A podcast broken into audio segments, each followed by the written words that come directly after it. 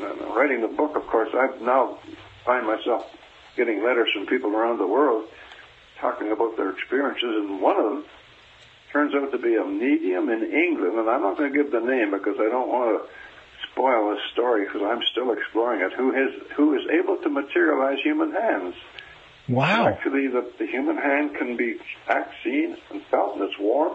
It's got hair on the back of it, and it proceeds out of the person's medium side and then disappears again, just like melts. Showtime. Welcome to the show. I'm Brent Holland from Night Fright. Tonight, oh man, have we got a special guest for you. Peter Aykroyd joins us. Seances. It's 1929. Four black cars arrive at a secluded farmhouse just 20 miles north of Kingston, Ontario, Canada. Now the porch door swings open and a tall man dressed impeccably greets them with a warm smile and motions them inside out of the blowing dust. All are decked out in their quote unquote Sunday bests, looking more like they will be attending Sunday morning church service than what will be unveiled inside. Once inside, the curtains are drawn closed, not only preventing the last remaining minutes of light from entering, but perhaps also any prying eyes that may be around as well. They are at once emerged in the darkness and the closing silence. They dutifully take their seats around a table, strategically placed in the center of the room. Now, a single candle in the center of the table is lit, revealing serious, focused faces full of anticipation of the mysteries, or, perhaps more accurately, expectations of the mysteries soon to be revealed. Hidden in the shadows, peering in on the scene is a young boy of nine. What he would witness here would go on to bring both revelations and inspirations that would culminate in a groundbreaking, award-winning Hollywood feature film. That young boy's name is Peter Aykroyd. Aykroyd, you say. That's right, folks. The stories he bore witness to would go on to inspire his son, our own Canadian icon, Dan Aykroyd. And that award-winning Hollywood feature film? Well, that's none other than, who you going to call? Ghostbusters. Tonight on Night Fright, it's Peter Aykroyd and his book, A History of Ghosts, the true story of seances, mediums, ghosts, and Ghostbusters. It's going to be a wild one, folks. Strap in and hang on. Here we go.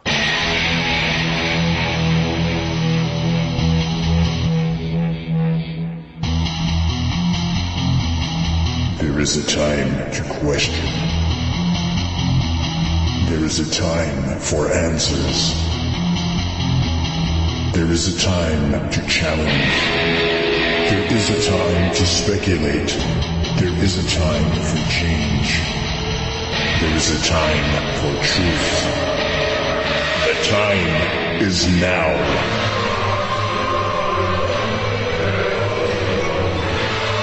Welcome to Night Fright, your voice in the dark for paranormal and conspiracy radio.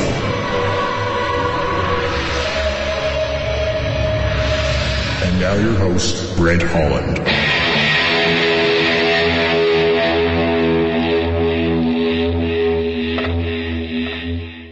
And we're going to jump to it right away. We've got a lot of great things to cover tonight. Peter Aykroyd's our guest on the phone live from California. Hi, Peter. Welcome to the show.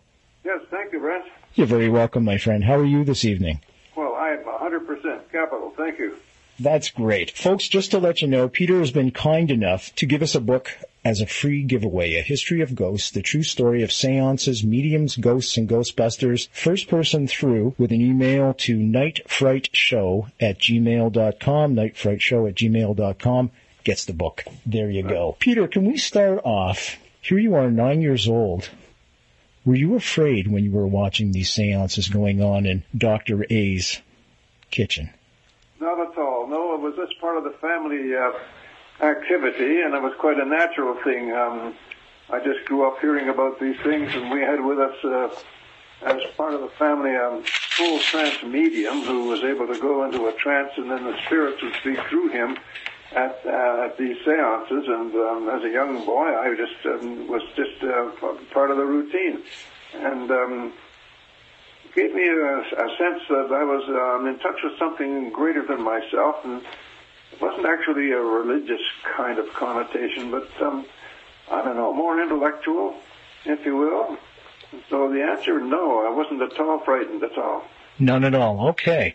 You know, at nine years old, um, I don't know if I was thinking so much in ghosts. I think I was still in fantasy world. Were you able to discern between the two that indeed this was not a movie, not a radio show at the time or anything like that? You were able to say, okay, this is my, my grandfather sitting here and this is as normal as when we go out in the fields. That's right. That's about right. You caught it, you caught it properly, yes. Okay. My grandfather was a, I would call him a foot soldier in the spiritualism movement. That was a movement that uh, started in uh, northern New York State and uh, um, spread to Canada and then to England, and was um, the original title of the book. The working title of the book was uh, mm-hmm.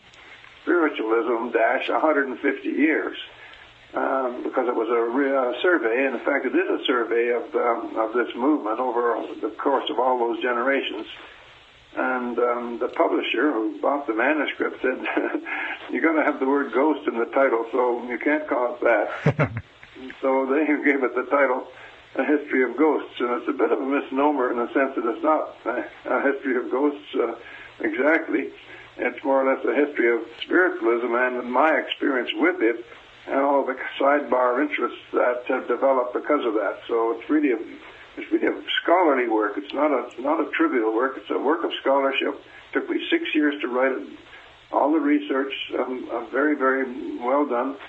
Um, I have um, academic training. I have a degree in Bachelor of Applied Science, and so I approach the whole thing as a scientist would, and uh, quite seriously. So it's a darn good book, and uh, will stand up for a long time uh, as a kind of a great, great review of the whole subject area. I agree. It is meticulously researched. Folks, if you're just joining us, we're speaking with Peter Aykroyd. He's the father of Dan Aykroyd, if that name sounds familiar. He's got a terrific book out called A History of Ghosts, the true story of seances, mediums, ghosts, and ghostbusters, readily available, by the way, at Chapters Indigo right across the country. I was in Chapters today, actually, and uh, there it was right there, predominant on the shelves. Also, an easy way to get it if you don't want to go out it's www.nightfrightshow.com. Just click on the book cover as usual. That'll take you right to Chapters Indigo online where you can order it from the comfort of your own home. It really truly is a great history of spiritualism. And there's some incredible quotes in here, and uh, I'm just turning to the page of one now.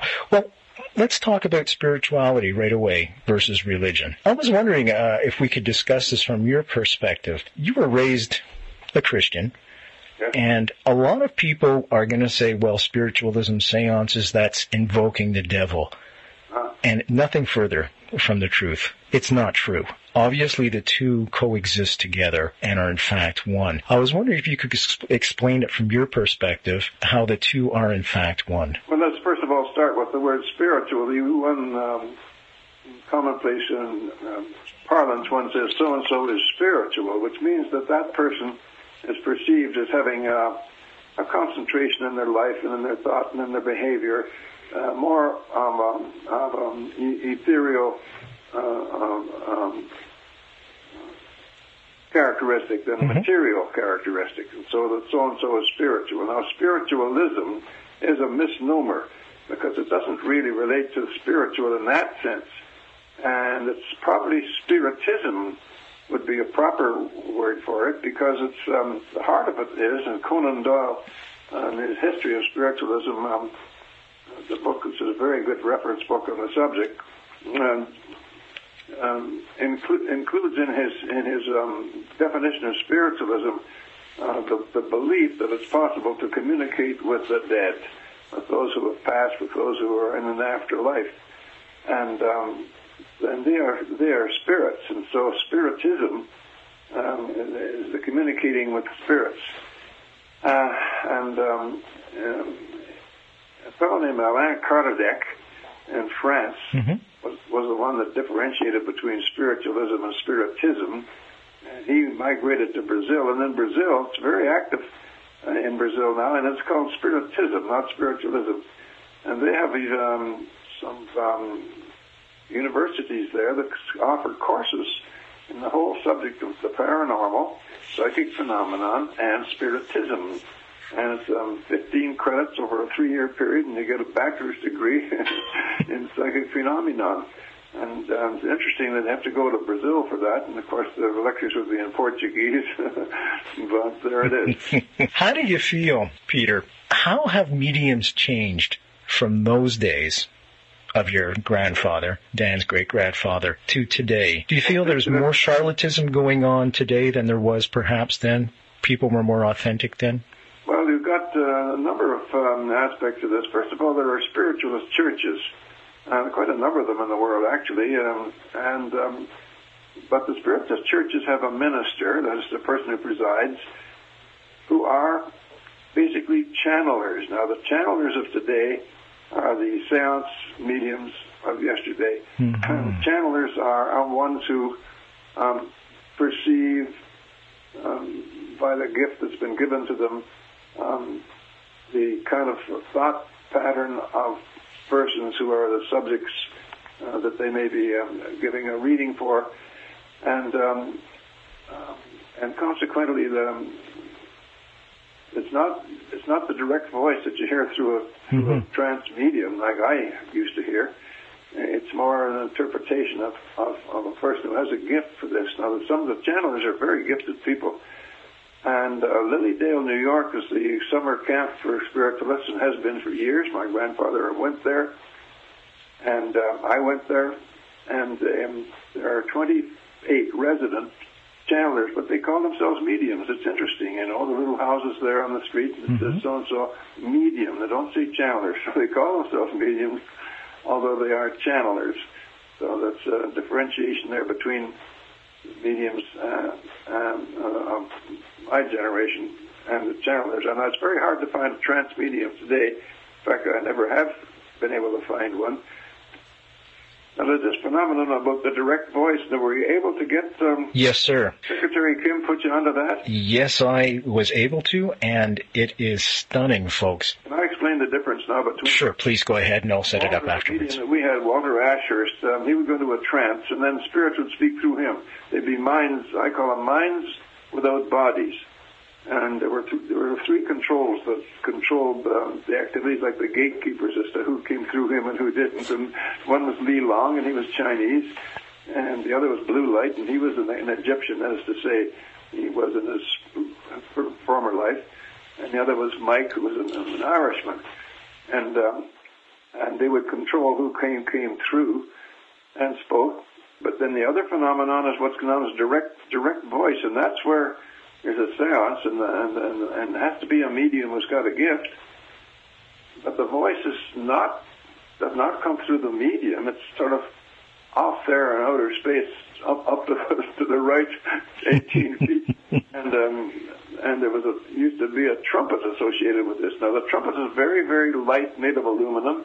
Um, I have a, a rec- replica of one of them, and it used to levitate during a séance, and the voice would appear to come from the bell of the trumpet.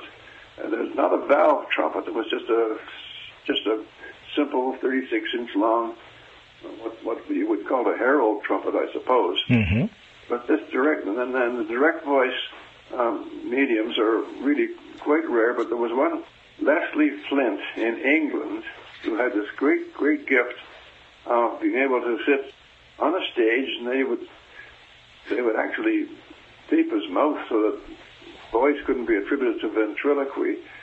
And of course, one can say that it'd be easy to rig it up by remote and have some sound come in from some amplifier somewhere, but I think that he was tested often enough to prove that there was no other source except this extraordinary phenomenon of the spirit world communicating. And maybe you'd like to. Sure, I'd be happy to. And, and tell me what you felt. What what came led you to, Brent? Well, me, I'll tell you that afterwards. I'm going to play this for the folks that are listening right now. Folks, if you're just joining us, Peter Aykroyd is our guest tonight. He's on the phone all the way from California. His book, of course, A History of Ghosts, the true story of seances, mediums, ghosts, and ghostbusters, readily available Chapters Indigo right across the country. You're listening to Night Fright, your voice in the dark for paranormal and conspiracy radio. The time is now. And now your host, Brent Holland.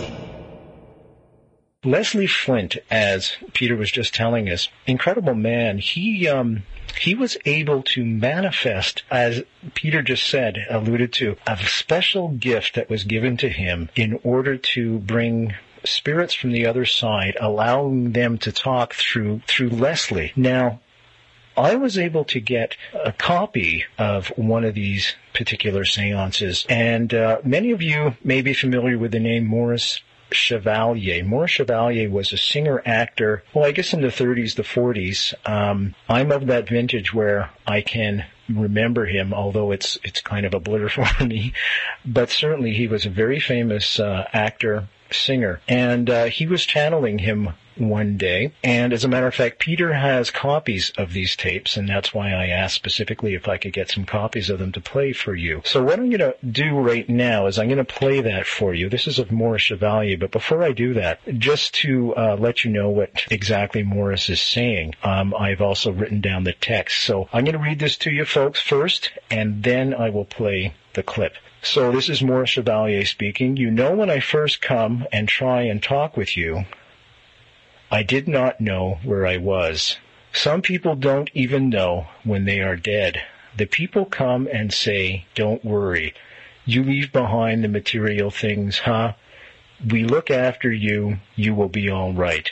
When I get good at this, I will become a very good communicateur, as he says. I like the way he rolls his R's. I'd like very much to sing for you, but not for the moment, but one day I come and sing. Louise, do you know Louise? Now Louise, folks, when he mentions that is a very famous song he sang. Madam, she knows. A woman would know. Then they ask him to sing and he says, ah, it was a long time ago. He kind of gets out of it by not singing. Sometimes I sing, sometimes with other friends I go to those fees and we help people who are not very happy. They live in darkness. Sometimes we help them, sometimes I can sing and they recognize me. Anyway, I must go au revoir. And I'm going to play that for you right now. This is being channeled through a fellow by the name of Leslie Flint. I think it was around 1972, if I'm not mistaken. Right. Here we go. You know, when I first come and try and talk with you, Yes. I did not know where I was. Some people don't even know when they are dead. Huh? Uh, then people come and say, don't worry, you leave behind the material things. Huh? We look after you, you will be all right. Oh, yes. When I get good at this, I will become a very good communicator. I'd like for me to be able to sing for you, but not for the moment. But one day I'll come and see. Appreciate that. Louise, you know it. Louise. Louise? The song Louis. Yes, You of know course. it. Madame, she knows. Yes. Yes. That is So why did you sing it for us? A woman would know. It was Maurice Chevalier's song. It is Maurice Chevalier. Ah, is a long time ago. Oh, not that long. Still very well remembered. Sometimes I sing, sometimes with other friends, I go to those feasts and we help people who are not very happy, they live in darkness. Sometimes we help them, sometimes I can sing and they recognize me. Anyway, I must go. Au revoir. Oh, wow. God bless. And that was Maurice Chevalier being channeled through a fellow by the name of Leslie Flint. Unfortunately, Leslie Flint is no longer with us. He passed away in April 1994. And Peter had asked me what my reaction was when I heard it, and I thought, oh my God. you know, I get sent, as fans of this show know, I get sent EVPs all the time, electronic voice phenomenon. They're nowhere as near as clear as this. Now it's a different mechanism involved, but this is the real deal. I mean, this is, this is incredible that a fellow like this, Leslie Flint, would have this gift, this special gift, in order to communicate, allow people from the other side to communicate with us and back and forth and back and forth. It's almost like a telephone. Phenomenal. What did you think, Peter, when you heard it? Well, you see, the, the interesting thing about this Leslie Flint is uh, there's a continuing, I see, either a foundation or a corporation or something Um, but it's possible for anybody to actually send um, X dollars. They're not expensive, and get one of the tapes for themselves. And they have um, he has um, they have available um, Churchill and the Bronte sisters, one of the Brontes. Mm-hmm. And uh, I got both Churchill and the Brontes, and I was playing the Churchill tape one day in my office. My mother, my, my, my wife comes in and says, "You got Churchill talking? When, how come?" And um, it's really extraordinary. And to think that those, those tapes are available to the public, and um, actually you can you can Google Leslie Flint and follow the links and pro- and probably get get one for yourself. So uh, that's really really really remarkable. It's phenomenal, isn't it? Now, why do you feel they would want to communicate with us on this side? Are they bringing us a message? Are they trying to tell us, warn us perhaps, um, such as. I, I don't know what the motivation is, except Mhm. it's, it's just it's just to me one must think of the invisible world. The, the, we don't stop really to think. The invisible world that surrounds us is absolutely full of messages of all kinds. All you've got to think of the radio signals, television signals, uh, cell phone signals. You can't see them. You, wherever you are listening to this right now, you kind of look around the room. You don't see any of these, but they're there, and you've got to have an instrument to pick up the um, the, the vibrations in order to hear hear what they're saying. And also, uh, when you continue to deal, as we have done over the years, with uh, the spirit world and seances and minds of those bodies and an understanding of the paranormal and psychic phenomena of various kinds, it's quite quite conceivable to consider that there are spirits, minds of those bodies, right there, right there in our presence, and happy to come and and talk to us for for whatever the motivation might be. And this is this is really the stuff of, of spiritualism and the stuff of seances. Absolutely. Folks, our guest today, Peter Aykroyd, his book, A History of Ghosts. Now, in the book, also, there's some phenomenal pictures. Absolutely phenomenal pictures of ectoplasma. I'm just flipping the pages here. There was a, a photograph of the medium Mary Marshall, and she's got this white, it looks like a gauze coming out of her nose and also her mouth. And this is phenomenal. I was wondering, Peter, if you could tell us a little bit about that. Yes, well, ectoplasm is a well-established, um, what do I call it, the theory of ectoplasm or the reality of ectoplasm is Mhm. well established in research circles. And one must, one must um, go back almost half a century to Europe when the number of the scientists today, Conan Doyle being one of them, and Schrenck-Notzing being another, and William Crookes being another, they were scientists who were fascinated by the phenomenon that we're discussing, and uh, had mediums that they that they used uh, kind of an, almost in a laboratory sense uh, to test them and test their powers. And uh, they discovered that some of them are capable of producing this ectoplasm. Now, ectoplasm is a substance uh, that um, proceeds from the orifices of the medium and eventually forms into human form, and that's called materialization. And this Mary Marshall was a medium in Winnipeg, and there's a the doctor. Um, uh, his name, what was his name? Oh, Gary, um, was it Gary? Oh man, I just had this out. Oh, anyway, uh, yeah, uh, no, Glen Hamilton. Thank you. Glen Hamilton. Now, Glen Hamilton uh, became interested in all of these things, and he was he was a practicing physician and president, mind you, of the Manitoba Medical Association. Somebody with impeccable um, Credentials. Yeah. and, and he had this Mary Marshall, and he and they and they were able to produce human materialized forms. My grandfather Samuel, and remember often he just he just pined to go to Winnipeg because he was a contemporary of Glen Hamilton. He said this is one place in Canada where it's possible to see a materialization, and he always wanted to get there, but he never did. And consequently, when I started reading about Glen Hamilton. It kind of made me give me a warm feeling to realize, you know, I was now reading about the man that Dr. Sam, Dr. Aykroyd was so anxious to, to, to visit. Uh, in the book, of course, I, I deal with the great materializing mediums that um, history has brought to us, including Eusapia Palladino, who was a female from Naples. She produced full forms of human beings, and actually um, they could be tested, and they had circulation of the blood and uh, and all, all of the things that characterize a live uh, a bio, a bio Mhm. person, a biological person. To me, that's one of the greatest phenomenon that there is.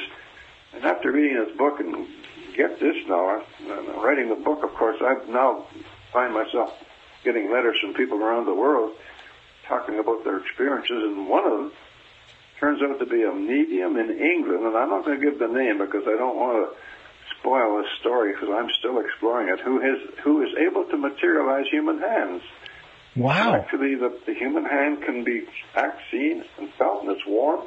And it's got hair on the back of it, and it proceeds out of the person's this medium side and then disappears again, just like melts.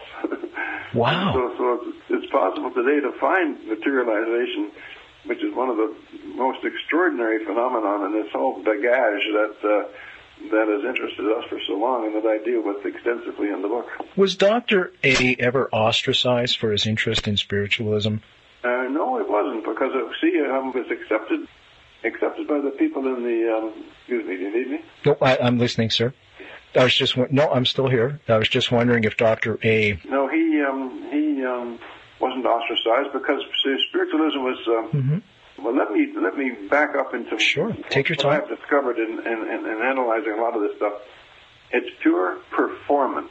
Yeah, I was going to get into that in a sec. Sure, go ahead. Let's and go now. seance actually is very much like a performance. Uh, people come, uh, it lasts for 90 minutes. They come on a regular basis. There's a sort of procedure. Mhm. In this case, Dr. Aykroyd was the major, the, the impresario who brought the show to the public.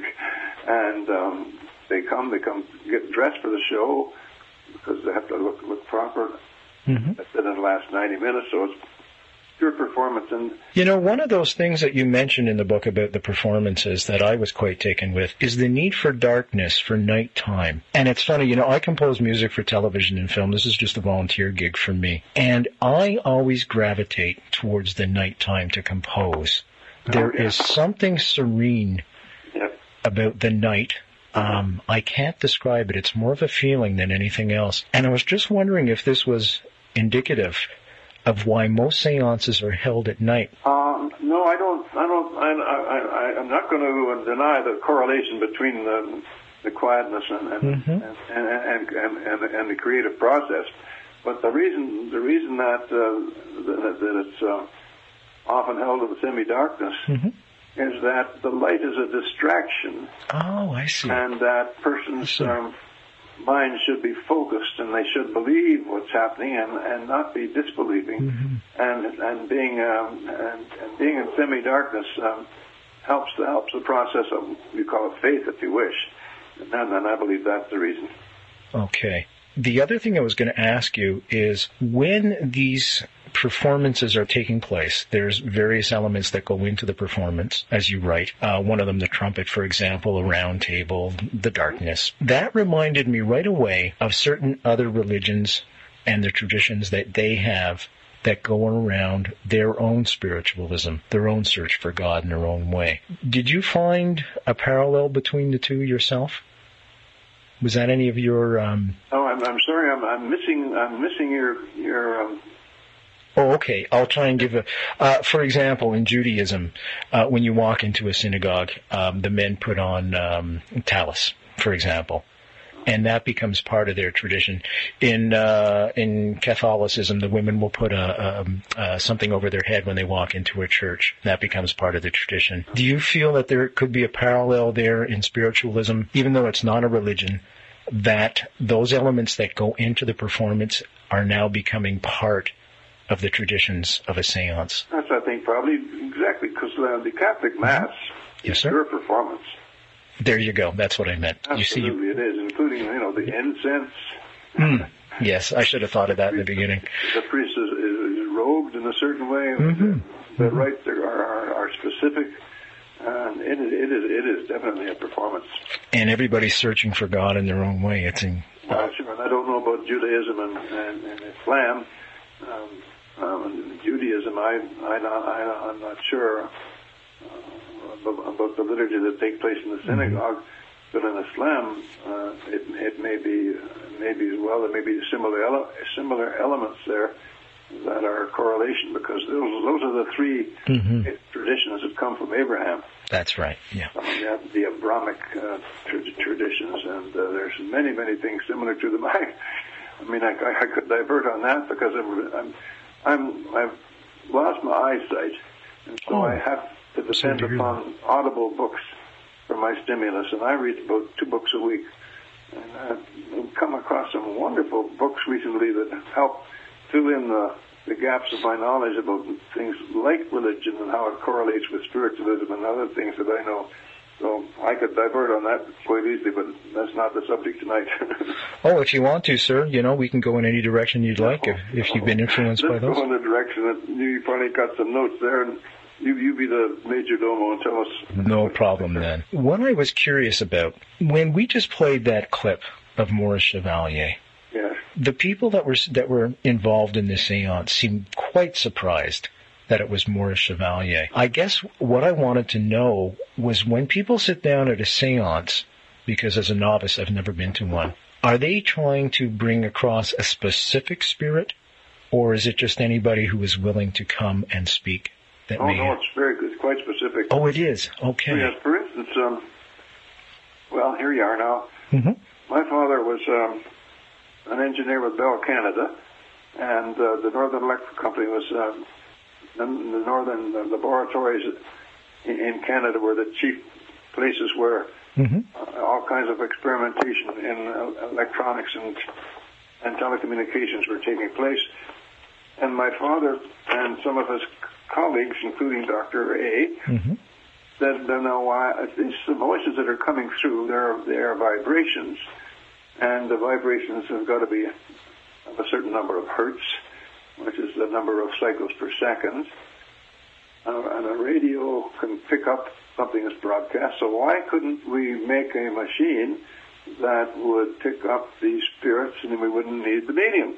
Makes sense. So that became a thing, and now Edison himself tried to do this. He actually was interested in doing so in the last part of the 20th, 19th century, um, but he, he failed, and also the Bell uh, Laboratory people that came out to Canada and sat hmm in the seances and worked with my father tried, but they couldn't could not reproduce the uh, uh, a machine, uh, produce a machine that would pick up the vibrations, which is interesting in itself. And the answer was that the the vibrations were so rapid that there was no no instrument They could pick them up. that had the capability of doing that. Wow.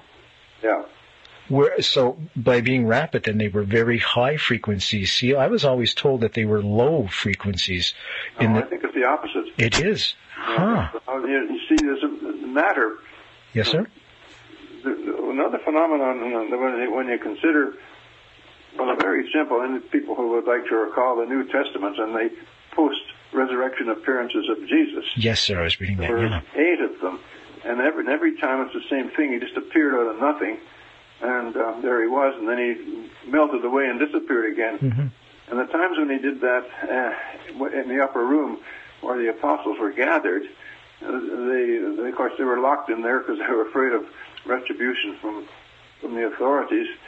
And and he just came through the door and sat with them, and then melted away and out the door again. Now here we have a case of matter going through matter.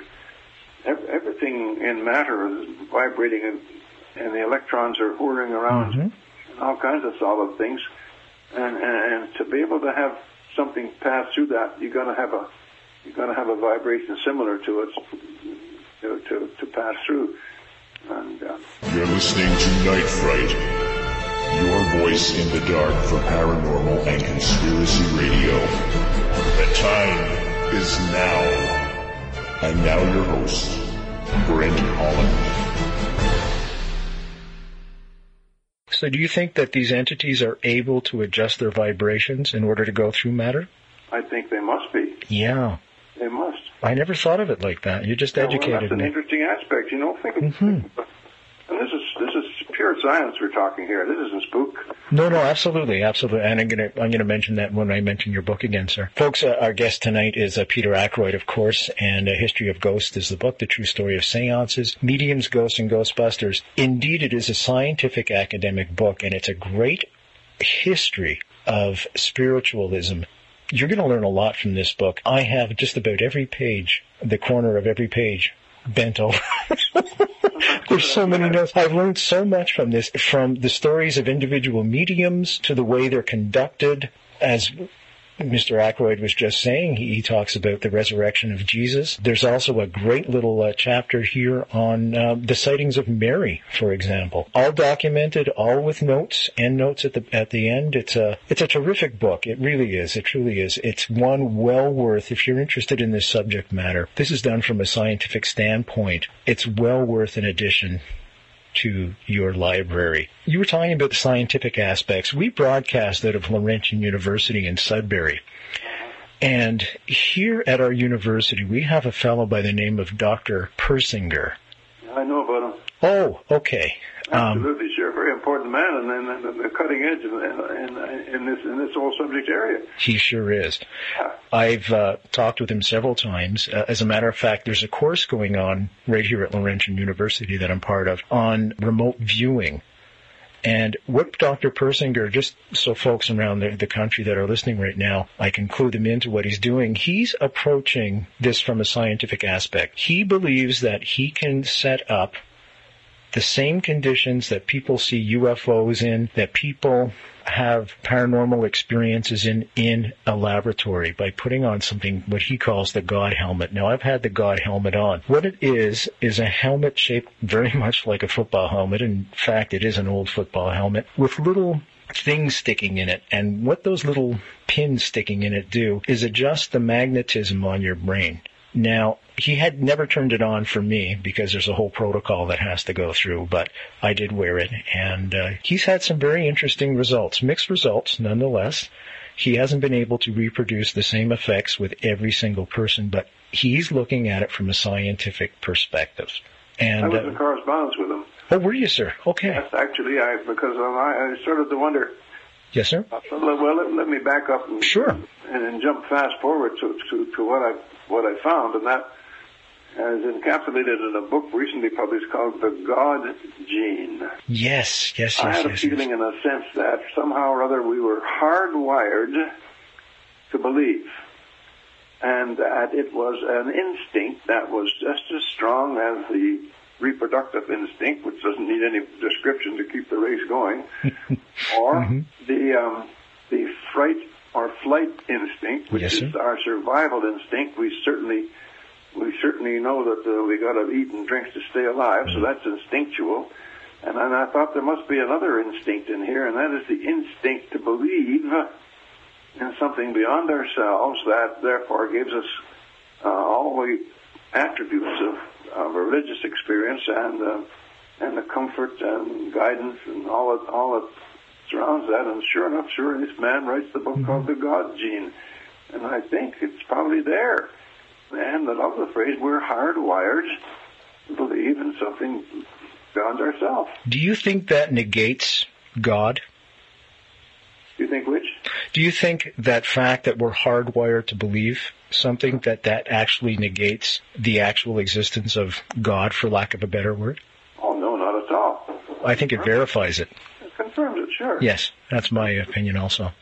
Very much so. Folks, uh, we're speaking with an incredible man, um, a deep, profound thinker. A History of Ghosts is the book. Our guest, Peter H. Aykroyd. The book can be gotten at any Chapters Indigo right across the country. Readily available. As I said, I was in Chapters today and uh, it's right there predominant on the shelves. Easy way to get it online as always, folks. Just go to the www.nightfrightshow.com com website, click on the book cover, take you right to Chapters and to go online. You can order it from the comfort of your own home. I want to talk a little bit now about angels. How do you feel angels work into all of this? Are they just spirits of our loved ones that have gone on, or are they an entity unto themselves? Oh, they're an entity unto themselves, definitely. Mm-hmm. Oh, the whole angelology is a study all by itself and lots of lots of um, persons of credible credible um, intellectual and scientific credentials believe in, in, in, in angels mm-hmm. and, and the whole subject of angelology. It's it's it's right in there with all the other subjects uh, that relate to what we're talking about. Uh, a very profound subject um, and one which um, has to be given credence, in my opinion. Along with all the other things we're talking about. I agree. I think they are an entity unto themselves. And, you know, everybody has an instance where they kind of feel a presence, kind of a precognizant presence that kind of warns you off. Yeah. Don't go down that street, go the other way. And all of a sudden you find sure. out that something bad has happened along the way that if you had have taken that path. So I agree completely with you. Some of the phenomenon of the Marian apparitions, you're right. Now this really piqued my imagination because many people of all faiths have seen the Virgin Mary in apparition form. And countless, countless numbers of people. And not just on an individual basis either, folks. Um, we're talking people, 500 people at a time. Yeah. This is phenomenal. And yet you still get the skeptics that just won't believe it. Uh-huh. And this always perplexes me. How do you Well, feel about that? interesting You know that the church has not taken a stand on all those, what do they call? Marian, that's Mary, Marian appearances. hmm They, um, they believe if it helps person's faith, then it's okay. Since I've started doing this show, about a year and a half now, I've realized that they are one and the same. That they're both seeking the same thing. Do you feel much along the same way? Oh, sure. Yeah, take a look at what, uh, all the things we've talked about. precisely, precisely. These great scientists in the past who wanted to know more about psychic phenomenon and the paranormal. Well, you know, one of the the experiments that really t- that I really I, I'm looking at the book right now on page 164, the Philip experiment. Can I just I'll just read a little bit if you don't mind, just a, a quotation. Sure. Very, very interesting. Oh, it was incredible. Uh, you know, in 1972, members of the Toronto Society for Psychical Research participated in a series of experiments in Toronto to see if they could produce an entity able to manifest the phenomena of table tilting and rappings on that type that they had. Do you want to pick it up from there, or would you like me to just explain it? Go ahead. Okay, I'll continue reading it then, folks. Um, the phenomena of a table tilting and rappings of the type that had, by many in the past, been credited to spirits. They hoped to eventually get such an entity to materialize. Now, I'll just basically paraphrase the rest of it because um, it'll take up of all of our time. But essentially what they did was they created a scenario. They created a character from imagination. They gave it various attributes, a name, a, a gender, etc., etc. And they actually got results during a seance. Not in the beginning, but eventually they got table tapping. And this was phenomenal. And I would like to discuss this a little bit. How do you feel? Do you feel it was the manifestation? They talk about tapping into the Jungian consciousness. Now, folks, the Jungian consciousness, you all know Freud. Carl Jung was uh, a psychiatrist of note also, and he believed that there was a mass consciousness that everybody is part of, that we all participate in. We input things, we take things out of it, we're all part of it. How do you feel, Peter? I agree with that. And Jung himself was wrote, wrote eloquently, eloquently uh, on the subject and connected it with the uh, with the afterlife, the, the whole uh, hypothesis of, of survival, Mm-hmm. and uh, which we haven't talked about yet. But that's got to be part of our our discussion. Sure. Okay, we'll talk about that in a second. I'm I'm I'm persuaded it's a very mysterious concept, but that it, hmm sort of every thought that has ever been thought in the world is still out there somehow or other in some great miasma, and you can access it and filch it and bring it back again through certain circumstances, and that's called the uh, the universal uh, consciousness. The word consciousness is seen, as you will see when you end, go to the end of the book there, and I and I had to try to come to some conclusion with, with regard to the uh, survival hypothesis. I had to find out, choose words. What's what is it that survives? hmm And is it the human personality that survives? Is it what is it? And I concluded that it was, and, that, and, it, and I couldn't say that the human consciousness survives, but I had to conclude that some aspect of the human consciousness survives bodily death. And I think it's pretty, pretty neat definition and a refinement of a lot of thinking on the subject. And hmm I think you can hang your hat on that. Do you think that there is a heaven on the other side? Because often, you know, on the show, we, I've had a lot of people that have, like yourself, sir, that, and myself, we believe in spiritualism, we believe in the afterlife. but very few people that have had a contact with the afterlife, actually nobody, has ever mentioned anybody from the other side mentioning God or Jesus or any well, of the I, other. I can give you two quick answers, and this Please. is in my book there too. You probably came across it. Many, many at the seances that I attended and that others have attended. There's so many of the, the par- participants. They call them sitters. When you go to a seance, mm-hmm. you're sitting around a circle, so you're a sitter. And so the sitters would ask the spirits that came through the medium, "Have you seen God?" Because you see, that it's presumed that they're coming from an afterlife in another world, and, in fact might be coming from what could be characterized as heaven, because they are spirits without bodies, but they're Mhm, they're mhm. they're not human living human beings. And the answer has always been no. They haven't seen God. They haven't seen Jesus. And um, and heaven is a very interesting concept. Heaven is a very subjective concept. Heaven to the Eskimo is a, a warm igloo with a big, big, big fire and the smoke not bothering anybody. Heaven to the Arab is an oasis in the desert with a cool, cool water flowing. And, and so heaven's a subjective concept and is not something that exists out there and that can be defined and, and be given dimensions. And so it's a big trap. You start thinking about time and space, and um, some some some people have gone to huge ex- extremes to to define what heaven is. Mhm. And oftentimes they do it with like the idea of concentric circles around the world, and one plane is higher than the other. And in fact, a guy named Watson, a Toronto author, years ago wrote a book called The Twentieth Plane, and he thought that that was the, the highest thing, and as you mature in the afterlife, uh, one plane after the other, and that's kind of kind of um, the people who who really believe in a, a linear description of a afterlife. And don't forget that the Hindus believe in, in reincarnation. Reincarnation. Thank you, my friend. I was going to say born again. and Yeah. Re, rebirth into the body again. Now that's that's the circular theory of the survival hypothesis. But and it's very interesting that all the spiritualists and throughout spiritualist literature, paranormal literature, and the spooks themselves, we call them spooks, they used to come through in the seances. They didn't believe in they didn't believe in in, in, in reincarnation, not at all. It's strange.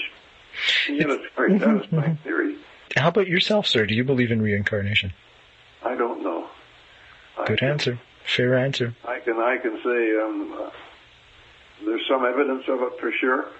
Uh, the American Society of Psychical Research uh, did some very very solid work in, in India that indicated that there was some evidence of reincarnation, but um, they really never pronounced. Um, and I don't care; it doesn't matter. I'm not worried about that Okay, fair enough, sir. because it, it's the uh, well, as you see, in the last words of my book there, after all studying all this, writing about it, I should be wondering what's going to happen to, to me, to Peter. And it comes right down to it. You see a beautiful, beautiful Jesus said, suffer little children to come unto me. Mm. We are as the kingdom of God.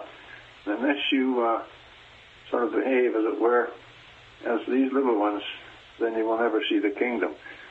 And I did some study in the Greek on what the children, and it turns out that the definition of children he was referring to, they were toddlers. That is, anybody, any kid up until sort of three years of age. But beyond that, there was another word in the Greek for children. But Yes, he was referring to little little children up to three years of age. And, what, and what's the characteristic that they have? Absolute trust and absolute obedience. They don't know anything else except to trust the parent and those that are around them in authority and obedience to what the people in authority are. And so it's pretty pretty plain. And they don't have any preconce- You see, preconceptions. You got to trust. Absolutely. So that that to me that's that's all I need. I don't have to go further than that. You're listening to Night Fright, your voice in the dark for paranormal and conspiracy radio. The time is now. And now your host, Brent Holland. In the book, sir, you talk about visualization. I'm going to come back to this uh, Phillips experiment. The reason why I mention that is because the thought comes first and then it, it gets manifest. And you give a very good analogy, and it's an analogy I've used before too, which is sports. In sports, they have done studies, folks. I think it could have been at Purdue if I'm not mistaken. It was one of the big universities anyways. They took some test subjects on the basketball team. Half the team would go home and visualize shooting baskets. The other team would actually physically shoot them. At the end of a month, they lined them both up. And wouldn't you know it, I think it was the team that visualized actually scored more baskets. So that's visualization in a nutshell. Uh-huh. Do you think that we create our own reality with our mind? And this comes back to the Phillips exper- Philip experiment. And therefore, if we do, by extension, do we create our own heaven? A profound subject. Uh, philosophically, could go on for quite a while looking at the ramifications of that. Of that, but I think the bottom line is your bottom line in, in, in what you just stated. And I think heaven is here and now. That's where it is. It's not some future time, and it's not some future place. It's here, and and, and sure, it, we must create our own heaven. So that's not a bad. That's not a bad statement. I think it uh, could stand a little polishing and Mm-hmm. extension and so on, but you're you're onto a truth in my view. Thank you, sir. I'm looking at the time. You're more than welcome to stick around if you want. It's up to you. I'm going to leave it up to you. By the way, what's the weather? Because we're sitting at minus 10 Celsius right now tonight. I'll have you know. What's the weather in California today? Uh, the California weather is just a marvelous marvelous climate here. Of course, it's winter in California, so it's um it's it's nippy, uh, nippy during the day, but the sun shines and uh, Mm. perhaps not really recognize that some people on, who live here and uh, because we spent many many uh, years in San Diego during the winter time. But mm-hmm. the residents of San Diego in January they go to South America. They go close to the equator to to, to get some heat. Hmm. So it isn't, it isn't hot, but it isn't cold, and there's no snow. There's no snow, no brushing off the car. Well, I think maybe we should terminate. No problem, my friend. Brent? I want to thank you so much for joining us, sir. I just want to mention to people again, our guest tonight has been Peter Aykroyd, the book, A History of Ghosts, the true story of seances, mediums, ghosts, and ghostbusters. Thank you. I want Very, to, very sensitive um, questioning, and I appreciate having an opportunity to share with you. Thank you, Brent. well, thank you, sir, and all the best to you, and God bless. Okay, bye now. Take care now. Bye-bye. Peter Aykroyd. Wasn't that great? What an intelligent man, eh? Of course, Dan Aykroyd's uh, dad, by the way. And uh, we were discussing tonight his book, A History of Ghosts, the true story of seances, mediums, ghosts, and Ghostbusters. And it was growing up around all these seances that Peter actually inspired uh, with, st- with stories that inspired Dan to go on and write Ghostbusters. Quite an amazing story, quite an amazing book, and I urge you all to go and get it. It would be a great addition, a seriously great addition to your library, especially if you're, I mean, the history of this, it's so well documented and researched. It truly is. It just is a, a tremendous, tremendous book. Just let me read something from it because um, I think this puts it all in, into focus. This is one of the stories from his his life, and this is fascinating. This is Peter telling a story when he was nine years old. It began as a typical seance, and as they were nearing the end of it, my grandmother had retreated to the kitchen to put the tea kettle on and place on the large tray the carrot cake she had baked in the afternoon. Walter suddenly rose from his chair and turned his back to the table. Still in the trance state, his action smooth yet deliberate, he slowly raised one leg and then the other and knelt on the chair. Now I should tell you, Walter was the channeler for this seance, facing backwards. When he spoke, his voice was shaky and just loud enough for the sitters to hear, and it sounded completely different from anything they had heard before. Steinmetz here. You will not succeed, the spirit said through Walter, who remained kneeling on the chair, still facing away from the table around which the group was seated.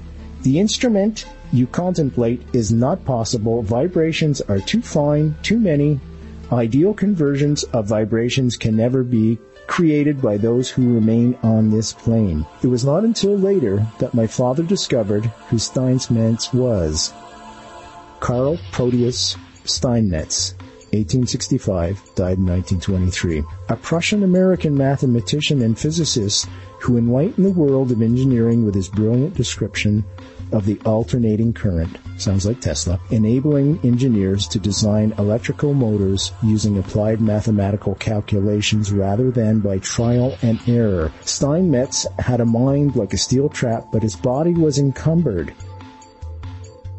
by a debilitating deformity that prevented him from sitting upright. He did most of his work. You ready for this, folks? While kneeling in his chair. From the book, A History of Ghosts, the true story of seances, mediums, ghosts, and ghostbusters by Peter H. Aykroyd, forward by Dan Aykroyd. Available at Chapters Indigo right around the country. Also, just go to the Triple W Night Fright Show, the HuckCom website, and click on the book cover. It'll take you right there.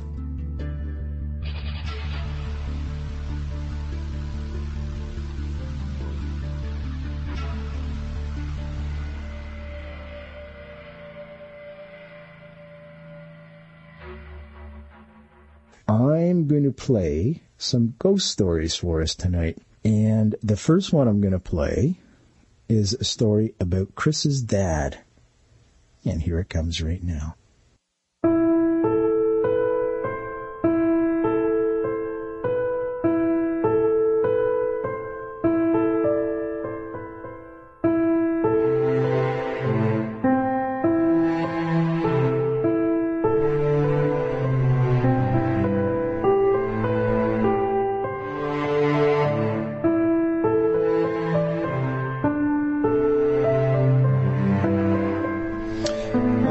Chrissy, and she writes, uh, "Hi Brent, uh, always love ghost stories. They always manage to scare the heck out of me.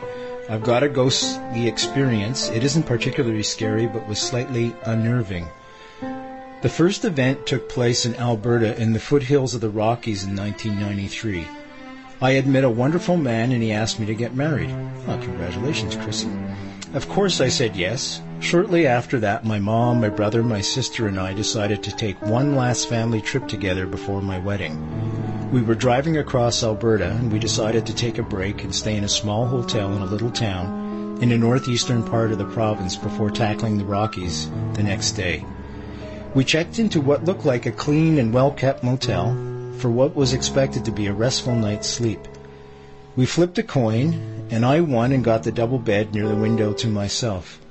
Sometime during the night, I awoke to the feeling of someone gently cupping my face and softly patting my cheek.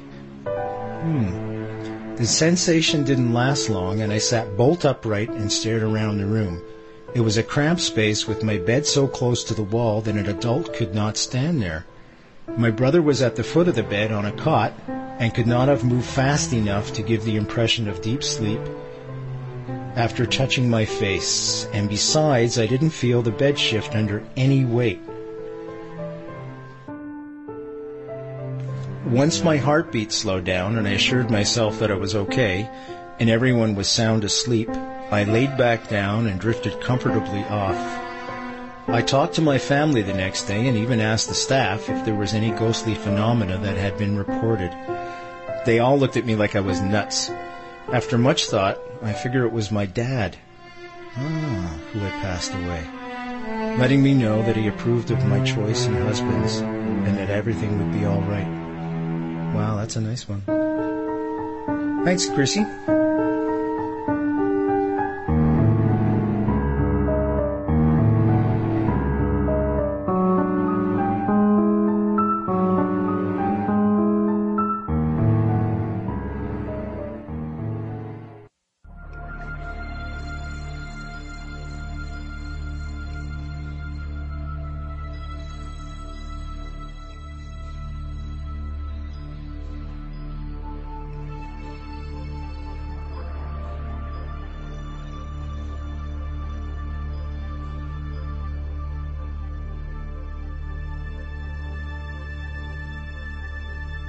There's another great one from Zimbabwe here. Just let me read it here. and this was sent by S. Kuzga. Hello, Brent. It was late December in Zimbabwe towards Christmas time when all industrial workers have shut down for Christmas holiday. All the immigrant workers will do shopping for their families back home in villages. My cousin bought some groceries and new clothes for his wife and kids to put on Christmas. I guess he means tree here. He writes, This time in southern Africa, it will be raining and vegetation will be green. People, animals, and plants will surely be in the festive mood. However, even though some will be celebrating, this is the time which ghosts will be very active. This from Zimbabwe, folks, by the way.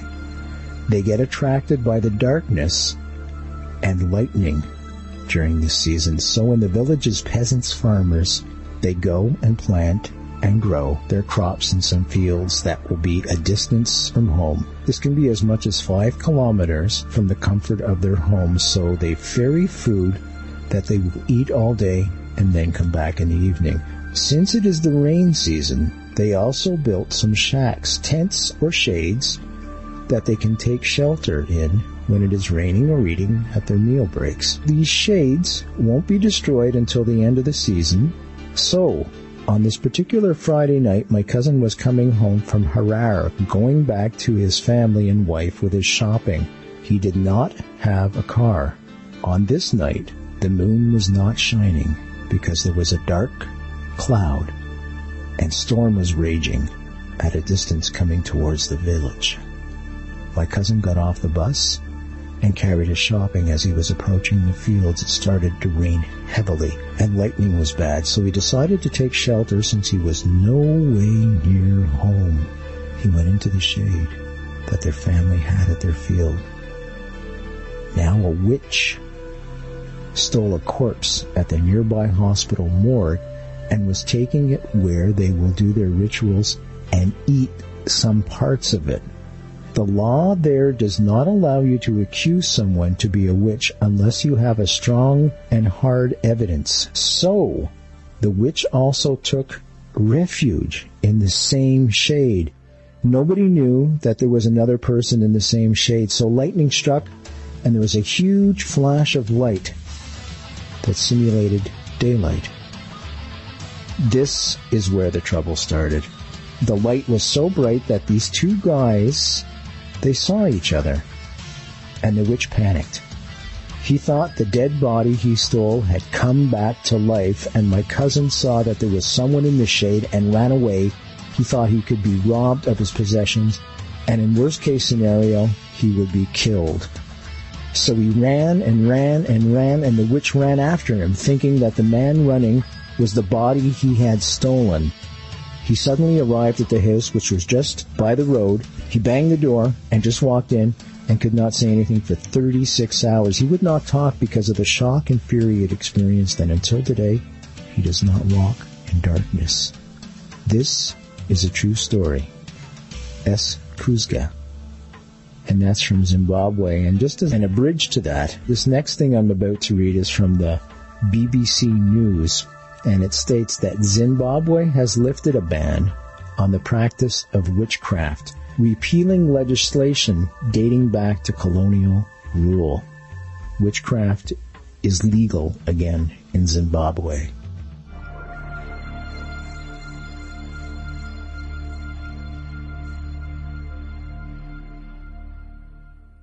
You're listening to Night Fright your voice in the dark for paranormal and conspiracy radio. The time is now. And now your host, Brent Holland.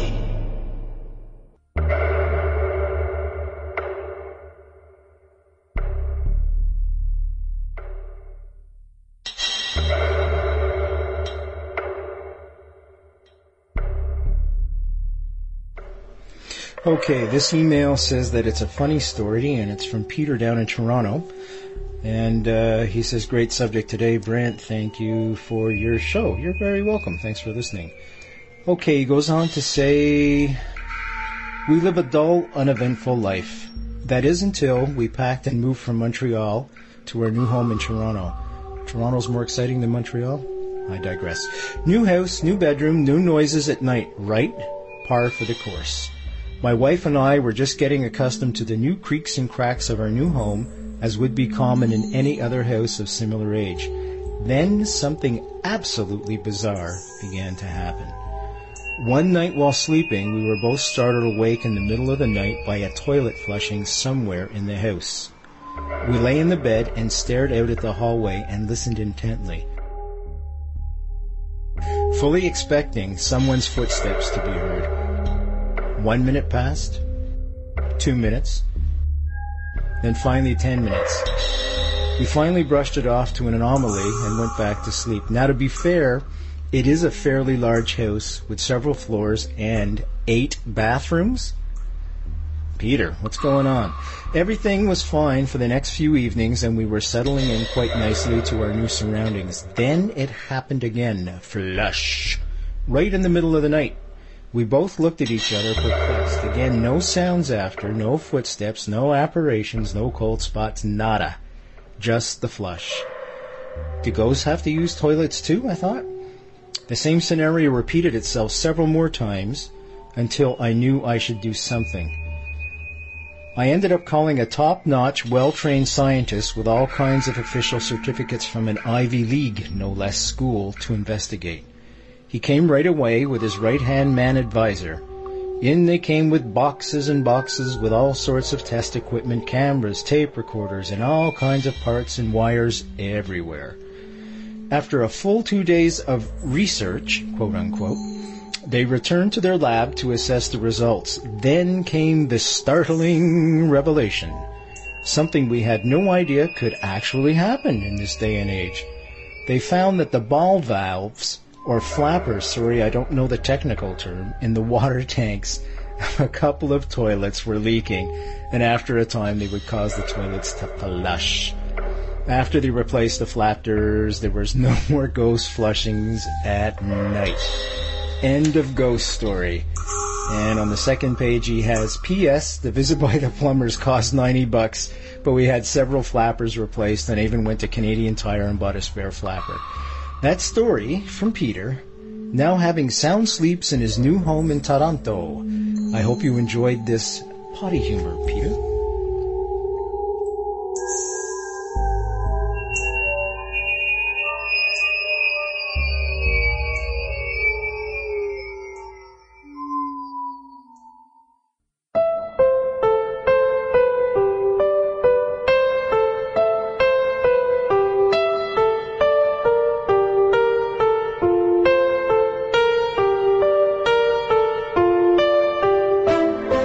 Okay, this one ties in nicely with Christine's story, actually. Uh, it's just a short one via email. My husband and I moved into our new home in Brossard several years ago. Ah, must be Lee again.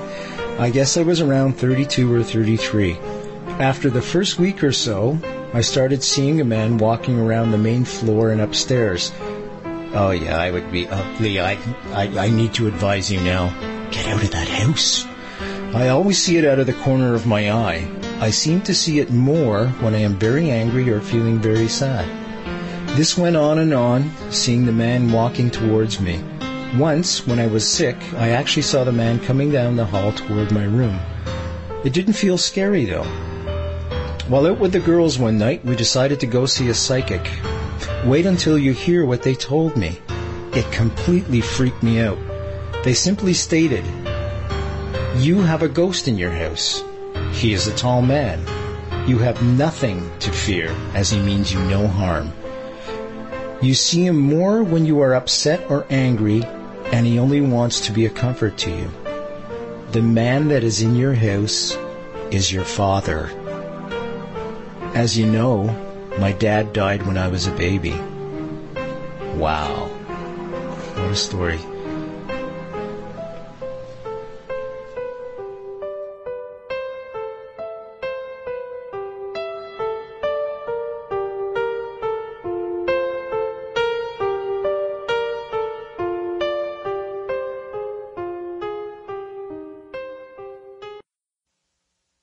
Okay, guys, the next story is about basements.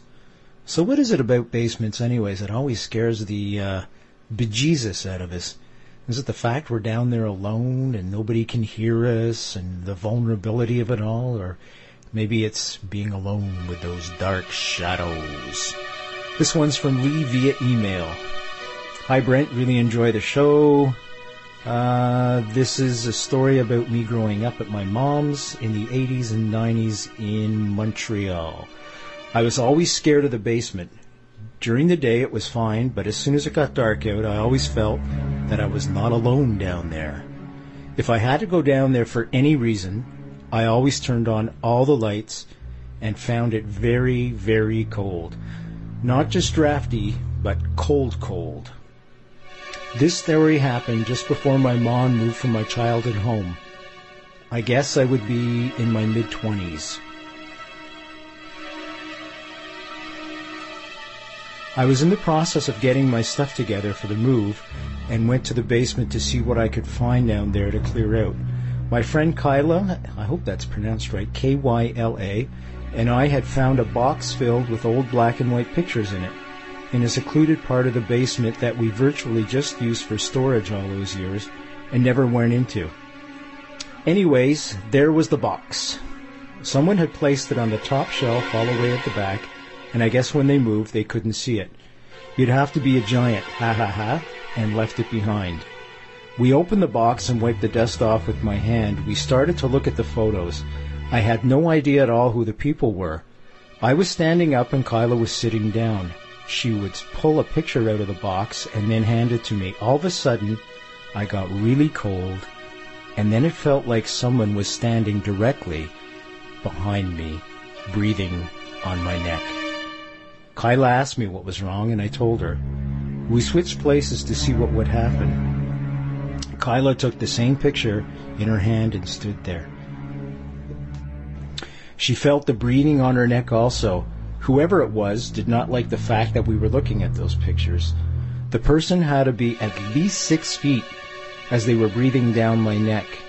We left the basement really fast. When we told her husband Seamus about this incident, oh, this is interesting, guys, listen to this. He told me that when he was looking after my mom's cat while we were on vacation, he said that every time he entered the house and passed the basement door, he felt that he was being watched by someone or something. I'm writing this to you, and the hairs on the back of my neck are standing up. Well, mine just did too, guys. And that was from Lee. Thanks, Lee.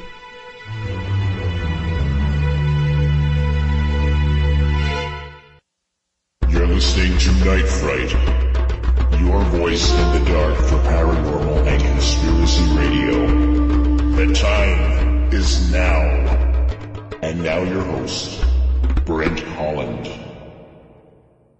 We're back. You are listening to CKLU 96.7 FM from beautiful Laurentian University in Sudbury, Ontario, where we broadcast from 10 p.m. to midnight. And I want to say a special thank you to Carrie and Deborah Frankel. Without those two guys, man, this station, this show would not be on the air. They uh, put their heart and soul into this, and I mean that with all sincerity. They really keep things going around here, and it's not easy because as you know, it's a volunteer radio station and this budgets are always a problem, especially in this day and age. So thank you to both of you. Caper Radio, Cape Breton University, Sydney, Nova Scotia, Wednesdays from 3.30 p.m. to 5.30 p.m. at night. I want to say hi to my good buddy Matthew Burke. Jason Wellwood, of course, is over at CILU 102.7 FM, Lakehead University in Thunder Bay, Ontario. Thunder Bay rocks, folks.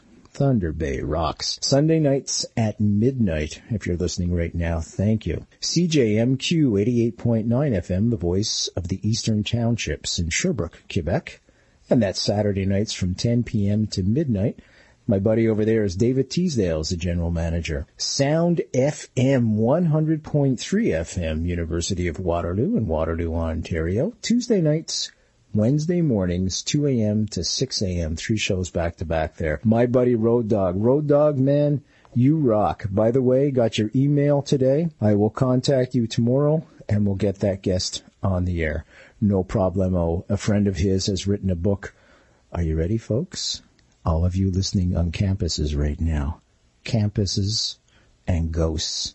Oh yeah, baby. We're going to have a show on that. Tell me you're not going to want to be alone for that one. Keep the lights on. Keep the lights on. CKXU 88.3 FM, University of Lethbridge in Lethbridge, Alberta. Of course, beautiful campus there. Friday nights at midnight. Alan Gillespie, my buddy. Amos Evans over at CIVL 88.7 FM, University of the Fraser Valley in Abbotsford, British Columbia. Beautiful, beautiful Abbotsford, British Columbia. Thursdays from 2 p.m to 4 p.m. and Friday mornings another show at 2 a.m. to 4 a.m. CF 80 92.1 FM and that's Salamo Radio in Salamo and Ymir, British Columbia. Saturday evenings 11 p.m. to 1 a.m. Gerald the Hutch Hutchman. Christopher Earls over at CFUR 88.7 FM, University of Northern British Columbia, Prince George, British Columbia. They broadcast the show Friday night, Saturday morning, 1 a.m. to 3 a.m. If you're listening right now, thank you. CFXU 93.3 FM, St. Francis Xavier University in Antigonish, British Columbia. And that's Saturday evenings from 10 p.m. to midnight. I want to say hi to Kurt Wetmore. You're listening to Night Fright, your voice in the dark for paranormal and conspiracy radio. The time is now. And now your host, Brent Holland. Folks, I want to point you to the, I almost said it again, the I'm going to edit this part out. Brent Holland website, but I'll send you there too. www.brenthollandshow.com where you're going to find a wealth of information. But you can also go to the www.nightfrightshow website, www.nightfrightshow website. There you're going to find a wealth of information. Some of that information is the archives. All the archives are there from past shows for you to download for free. That's right, folks. There's no charge for any of this stuff. And there's a whole plethora of shows. We did a whole series on UFOs going back to July of this year. We had all the top-notch researchers on. For instance, we had Stan Friedman. Now, Stan Friedman's an icon, as you know, Canadian icon. He is the grandfather, the father of Roswell. And if you've ever seen any UFO documentaries on Discovery Channel, History Channel, or whatever, you've seen Stan Friedman. He's the older fellow with glasses and the beard and a very knowledgeable man. He's been doing this for 30, 40 years. Incredible show. That's there for you to download for free. And when I say incredible show, I don't mean me in any of this or Night Fright in any of this. The guests. The guests are incredible people and they bring truth and authenticity to this show, and it's just a pure pleasure to be able to talk with these folks. How many of you knew Canada had its own Roswell? Yeah, we did. Shag Harbor, and that story's there too. Don Ledger was here also speaking about that. And our very own Michel Deschamps, Sudbury's own MUFON director, was here talking about Area 51 and that was an explosive show. All kinds of great information there. We did the whole series on the Kennedy assassination. First person witnesses. People who are right there in Dealey Plaza witnessing the assassination. Um, we spoke with the doctor, Dr. Robert McClelland, who was the doctor that was in charge of trying to resuscitate President Kennedy. Four minutes after Kennedy was shot, he was rushed to Parkland Hospital. He was the doctor in charge of that. That's the same thing as talking to the doctor who would have worked on President Lincoln. Real history. Live history. Living history. Abraham Bolden, one of my favorite guys in the whole world. First African American Secret Service agent handpicked by JFK himself. Tells an incredible story how he protected Caroline and also Jackie Kennedy right at Hyannisport. Incredible man.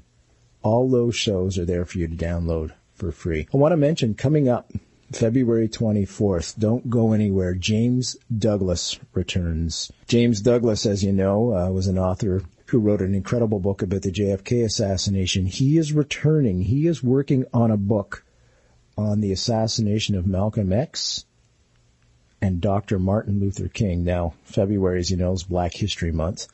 And that's why I asked him to come on a little bit early before his book is published and finished to talk about this subject. I think it's really important that we get this information out. It will also represent the first time we've gone into the Malcolm X assassination, and it's going to be one heck of a revelation. Let me tell you, that's all I'm going to say about it right now. But the research he does is impeccable. As a matter of fact, Oliver Stone just wrote a whole article on the quality of James Douglas's book on the President Kennedy assassination and um, just impeccable, impeccable research. He's top notch, top notch researcher. So he's going to be here February 24th in March.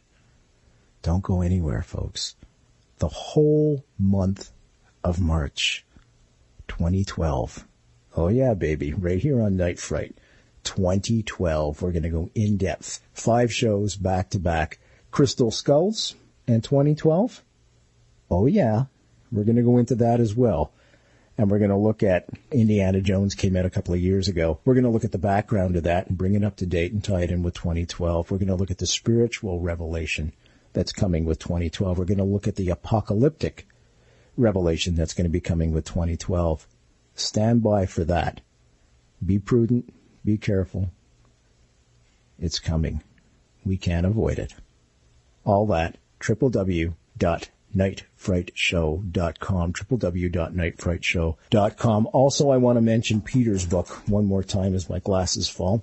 We're alone here in the studio, by the way, folks, so if you hear any bangs or crashes, it's me or ghosts, and uh, we have to do everything, so uh, forgive me for some of the uh, technical problems that are produced by me trying to do multitask as I'm trying to do right now. A History of Ghosts was Peter's book. The True Story of Seances, Mediums, Ghosts, and Ghostbusters. Peter Aykroyd, of course, is Dan's father, Dan Aykroyd, our Canadian icon. And in the book, uh, something we didn't get to tonight, he tells how Dan was influenced by a whole lifetime of growing up around seances and those types of stories created Ghostbusters, and apparently Ghostbusters 3 is well underway and coming out. So I'll see if I can get, uh, I would love to have Peter back on. I feel that our conversation didn't quite finish and maybe what I'll do for Peter next time because uh, Peter's a senior citizen and I respect that. There's no question. Uh, I think I'm just talking to myself. I think I'll try and record him in advance, perhaps earlier in the day because he's a fascinating fella. You know, one of the greatest pleasures I have of doing a show like this is being able to talk to folks like this it's incredible. There's a wealth of information there and knowledge that they can pass along to try and solve some of the mysteries in this world, and they are plethora. They are legion, the mysteries of this world. This is a good book, folks. This is one that certainly deserves to be on your shelves at home. A History of Ghosts, the true story of seances, mediums, ghosts, and ghostbusters. Available at Chapters Indigo right across the country, or you can just go, as always, to the www.nightfrightshow.com website. Click on the book cover, take you right to Chapters Indigo. You can order it from the comfort of your own home. Should arrive within 48 48 hours max, I would suspect, maybe even the next day, because um, there's a bunch of them on the shelves. You won't have any problems getting this one.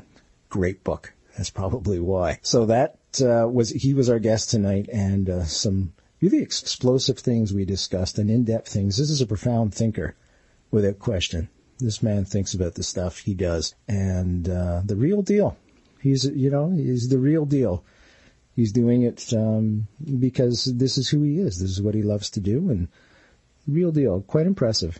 Very authentic man. Very glad he, he decided to come on the show tonight. You're listening to Night Fright, your voice in the dark for paranormal and conspiracy radio. The time is now. And now your host, Brent Holland. So coming up, we have a whole bunch of shows and going back to the www.nightfrightshow.com website. Again, there's a whole mess of things there that you can download for free.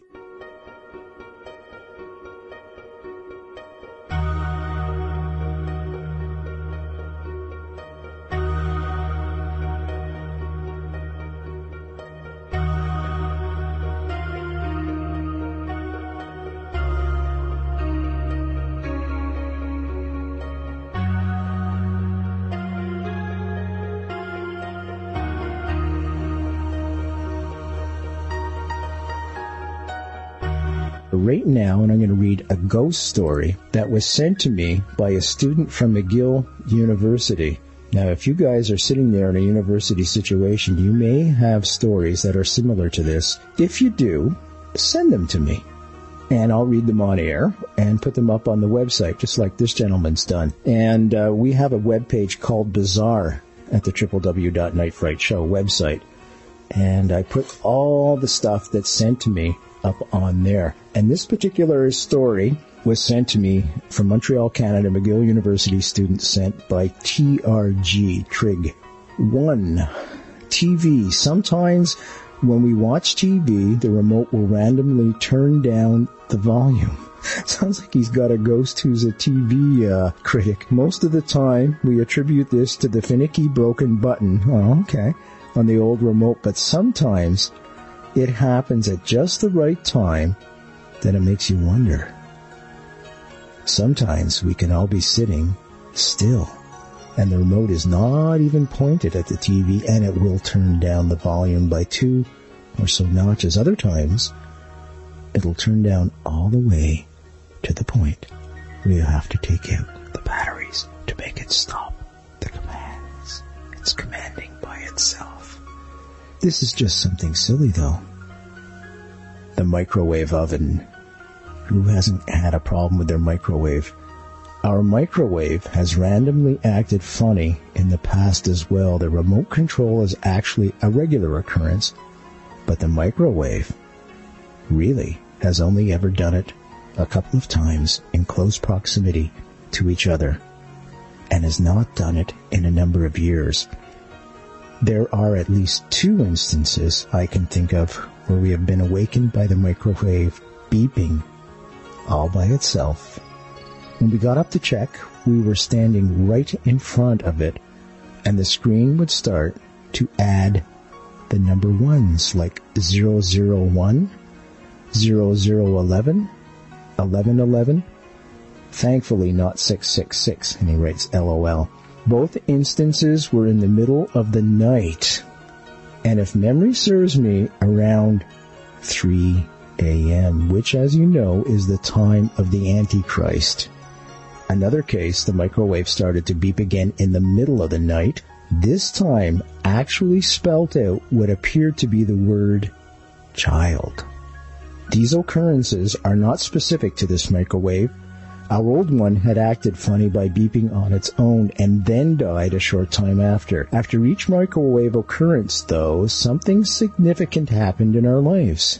Perhaps this was a way of communicating with us. Explanations? Well, many experts claim that spiritual activity can manifest itself in terms of energies that we can sense, such as thermal or electromagnetic. It may just be that certain areas of our home are more susceptible to random electromagnetic activity from power lines or natural phenomena. Or it may be that there is residual energy from past occurrences that thus present themselves in a cyclical manner that we are able to interpret, that is, perceive. We can only perceive three dimensions, technically four if you include how those three dimensions change with time. Current theoretical physics predicts the existence of 11 dimensions, of which we can only perceive four. Could it be that all these electrical signals, random occurrences, etc., that we call white noise is actually something that we are not able to decode? That these sometimes intelligent occurrences are actually signal that we cannot understand and thus dismiss as coincidence. In a universe this complex as it is perceived by the equations we use to attempt explaining it, coincidences are exceedingly improbable. That from Montreal, Canada, McGill University, Trig, TRG, and I thank him for that.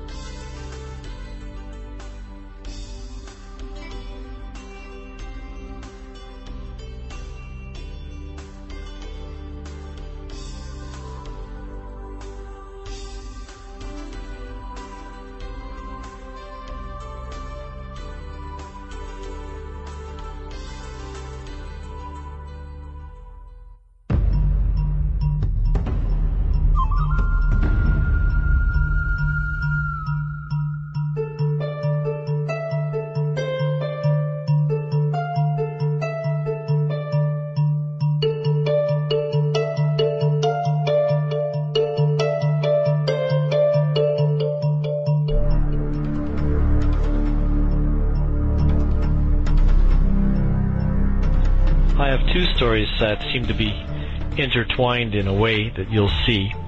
Um, I must preface uh, my stories by saying that I'm a military reenactor and I reenact battles primarily of the French uh, and the Indian War and uh, the American Revolution, as well as War of 1812. And I'm quite familiar with uh, native uh, Indians, their uh, the way they march, and of course 18th century military marching and, and cadence and rhythms. Um, anyway, at some point, I guess spring of 1992. I was sleeping in my room in my in my home here in, LaSalle, Quebec, and uh, not uh, not too far from the Lachine Rapids, and uh, the Kings Road where the armies used to march up and down. And uh, I heard a very very strange noise, like a rustling, like a a scurrying of moccasined feet going seemed to be around and around and around in in random fashion in my uh, in my foyer outside the bedroom door, and the sound started to go as a vortex, as a Doppler effect, go around and around and around, and pick up in tempo and in pitch, and then just fade out. And so I opened my bedroom door. I was looking at my dog. Like, what the heck could he be doing to make a noise like that? I've never heard of such a noise in my life. And uh, dog's looking at me, I'm looking at him. I said, "What the heck were you doing?" You know.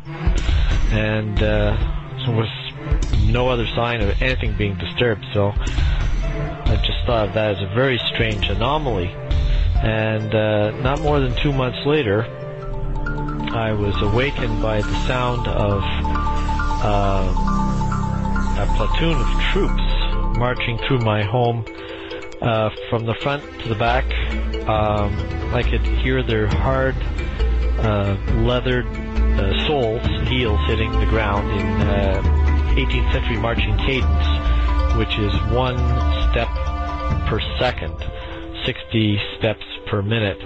And they marched through my house, about maybe a dozen or so of them uh, it's exactly what it sounded like, and uh, like I said, I do this as a hobby, so I know darn well what what this would sound like. And um, at that point, I just said, no, this can't be really happening.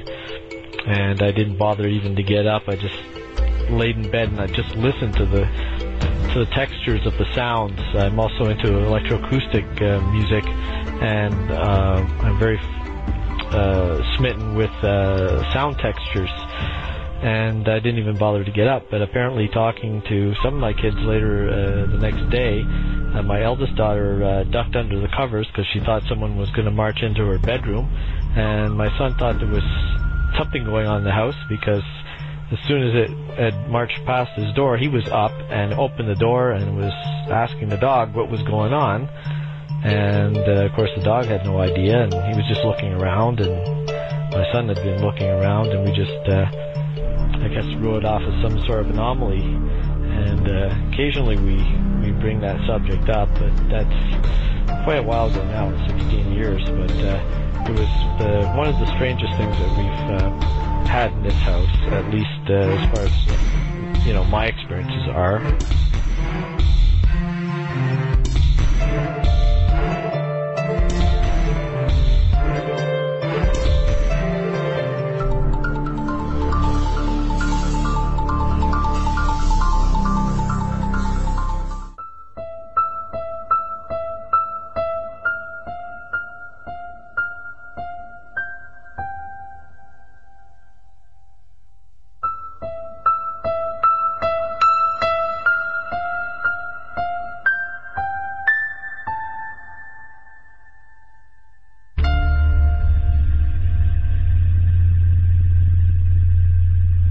Been other uh, things going on here that I didn't personally experience. Uh, I think the first thing was uh, a visual uh, entity or uh, occurrence happened here. My wife was downstairs watching uh, soap opera during the afternoon, and the door leading towards my one of my daughter's bedrooms and my recording studio was open and uh, somehow my wife just looked back over her shoulder uh, when she was while she was sitting on the couch, and she saw this Victorian woman walk across the doorway, the open doorway in the in the room. Um, then uh, my kids had always been complaining or reporting that they had heard some woman and or child recite lullabies, sing lullabies to them uh, at their bedtime. And uh, not long after this uh, happened, uh, my uh, youngest daughter and my wife both saw in a in a in a computer monitor, a black blackened computer monitor, it hadn't been turned on yet, uh, the image of a girl sitting uh, with her knees up on the floor behind them. So they t- both turned around. This is in broad daylight, and there was nobody there. And they looked back into the reflection of the screen, and that image had gone. And then, not too recently, uh, my wife and my daughter indiv- independently had seen a tall, skinny man, uh, one time wearing cut-off jeans, uh, standing near the front door, and then another time wearing tights, standing near the back door.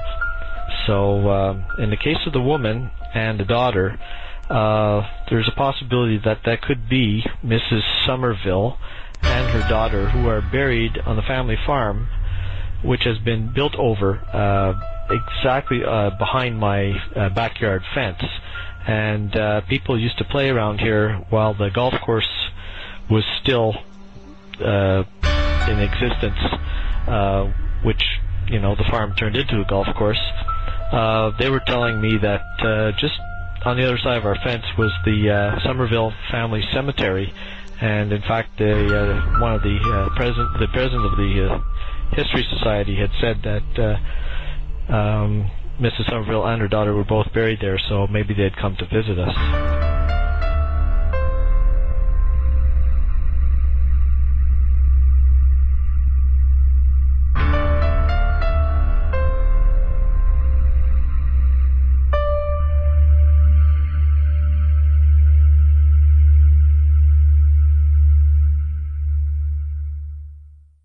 Listening to Night Fright, your voice in the dark for paranormal and conspiracy radio. The time is now. And now your host, Brent Holland. I have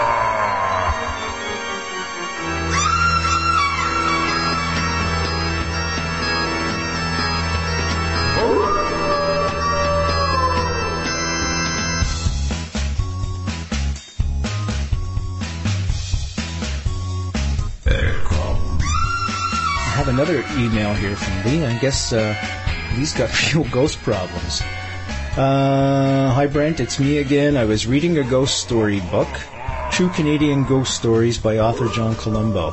Oh, by the way, uh, folks, uh, that's a coincidence. John Colombo is actually going to be a guest here on September 10th. John Colombo, you can catch all his books and uh, chapters, uh, True Canadian Ghost Stories, Eerie Canadian Ghost Stories. Um, he has uh, even got a book out about specifically Ontario ghost stories. He's a, a terrific writer, and I urge you to check out his books. Anyways, he will be here September 10th on Night Fright. Uh, I was reading a ghost story book and was quite into it. In this one story, the person was saying how she was always losing her notes all the time, and then they would mysteriously reappear a day or so later. Well, this one day, the same thing happened to me. I was getting ready to go to work, and I couldn't find my hairbrush anywhere. I undid the bed, pulled the bureau out, looked behind the bureau, checked all the places it should be. I even tore the bathroom apart. I looked everywhere for it. That night, I come home and told my husband Andrew that I could not find my hairbrush, giving him a look as if to ask him if he had used it. Uh-oh, careful, Andrew. Andrew said he hadn't seen it. I believed him as he really has no use for a hairbrush anymore. Oh, nicely, very nice. But then later on, he jumps into bed, reaches under his butt, and pulls out the hairbrush. But as I have said, I ripped that bed apart, pulled the covers off, and it was not there. But then that night, it suddenly appeared. Thanks, Lee. Sounds like you've got a really haunted house there. You want to send us your address so we uh, Stay away in case you put it up for sale.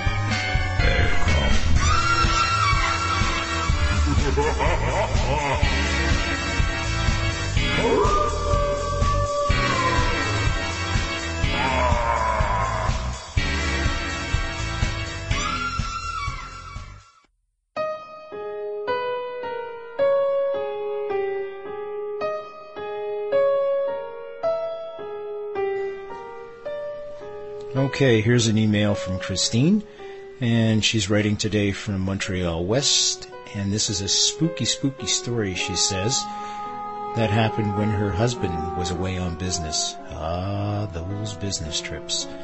Shortly before I was married, I had an experience with unexplained phenomena. I had recently moved into the apartment that I was going to share with my new husband. He was away on a business trip and I was sleeping in the guest room. Sometime in the early morning, the sun was just beginning to shine through the curtains. I got the sensation of someone putting their arm around my shoulder in a reassuring hug. There was nothing threatening about the gesture, but seeing as I was supposed to be home alone, the idea that someone was with me set my heart pounding. Tell me about it, I would have been out of there in ten seconds. I cautiously got out of bed and checked all the doors and windows. They were all properly secured. The last time I experienced something ghostly was when my husband was once again away on business. He's got to stop doing that. And my first child was only an infant. It was in the early hours in the morning when I felt myself sinking into my mattress. It felt like someone was putting one of those leaded blankets that are used in the dentist office when x-rays are taken on me. I was alarmed and looked up. I could have sworn that I saw a shadowy figure on the opposite wall near the door to my room. Oh no. I sat up and looked again. There was nothing there.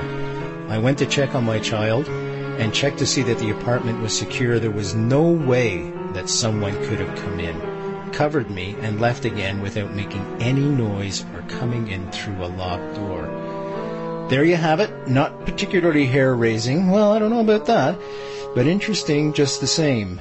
I haven't had any more experiences like it, and now it's been over 10 years.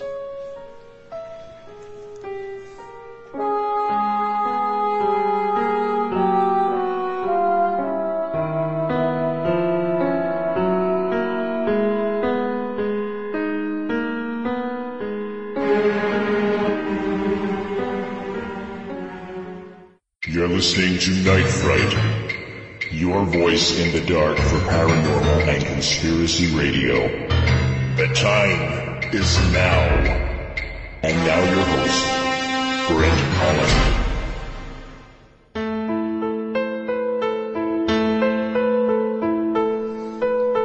Okay.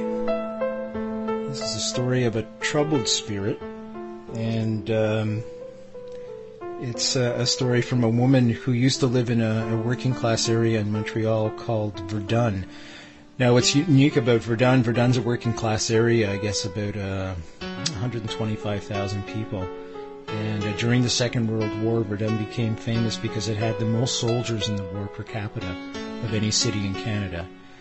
Uh, she writes, the houses date back to the late 1800s up to the 1950s. And the email reads, Hi, Brent. Good show. Thank you. Ghost stories. I don't know if this is what you will call it, but here goes. The very first house I owned in Verdun was a two-story brown brick building. It was in a pleasant part of the street with a path in a small park directly across from us. There was a high school directly behind our backyard, and it was always full of kids laughing and chattering. All in a positive place, Nothing like a stereotypical haunted house with smoke and stuff oozing out. Our bedroom was on the second floor, right at the top of the stairs to the left. Our bathroom was just outside our bedroom door, directly at the top, and directly in front of the stairs. Anyone coming up the stairs could be heard and seen by anyone lying in bed by the time they were about halfway up. Now often I was on my own at night as Andrew, my husband, worked a rotating shift, another woman at home alone. Sometimes when I would be by myself sleeping, I would wake up to hear footsteps coming up the stairs towards me alone in the bedroom. I fully expected to see my husband, but then no one would be there. Oh man. On several occasions, when I would wake up during the night to roll over, I would always see a man walk into our bathroom or catch a look at him coming up the stairs. This went on for quite a while until finally I got up the courage to ask my next door neighbor a little bit about the history of the house. The neighbor was a long-time resident of the street and recalled the original owner. He related a story that kind of gave me the creeps though, not in a threatening or frightening way, more like a disturbing, this really happened way. He told me that the previous owner had lived there by himself and loved the place. It was his baby on the weekends, and he would do ongoing, turn the page, renovating and upkeep. One night he left to go out, but the weather was bad. Uh, tragically, he was in a horrific car crash and was killed instantly. What's weird is after I learned this, I never saw the man again. Weird, eh? Hmm. That's too bad. I guess the guy really liked being at home and uh, putzing around and stuff. Okay, that from Montreal again. Brossard.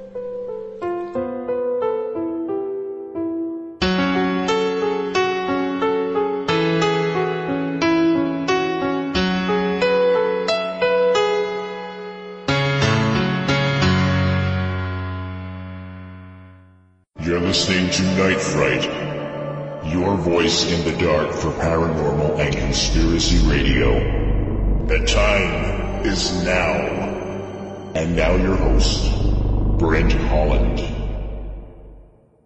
I want to thank Peter Aykroyd for joining me tonight. I sincerely had a wonderful talk with him. Extremely extraordinary man, extremely in depth. Much appreciated him coming on the show. In the meantime, next week on Brent Holland, and today on Brent Holland, I had Living History, Minnijean Brown, one of the original Little Rock Nine. Next week, I've got Efraim Zuroff, live from Jerusalem, Nazi Hunter.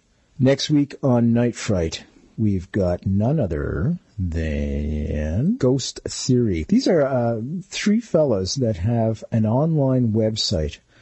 And they go around, um, as they say, we are not ghost hunters, nor are we a paranormal group. Writing and debunking for a true answer is what Ghost Theory is about. Join us. Very good website. It's very rare I have folks like this on, but these guys seem authentic and the real deal, and they care about it. The week after that, Halifax Haunts, Steve Vernon.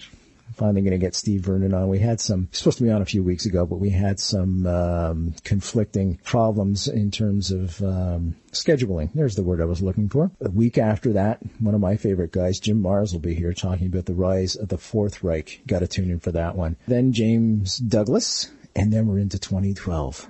That's going to be riveting. Lots of great stuff's coming up on Night Fright. I want to thank you once again for joining us tonight. My name is Brent Holland from Night Fright. My name's Brent Holland from Night Fright. Thanks for joining us. See you next time.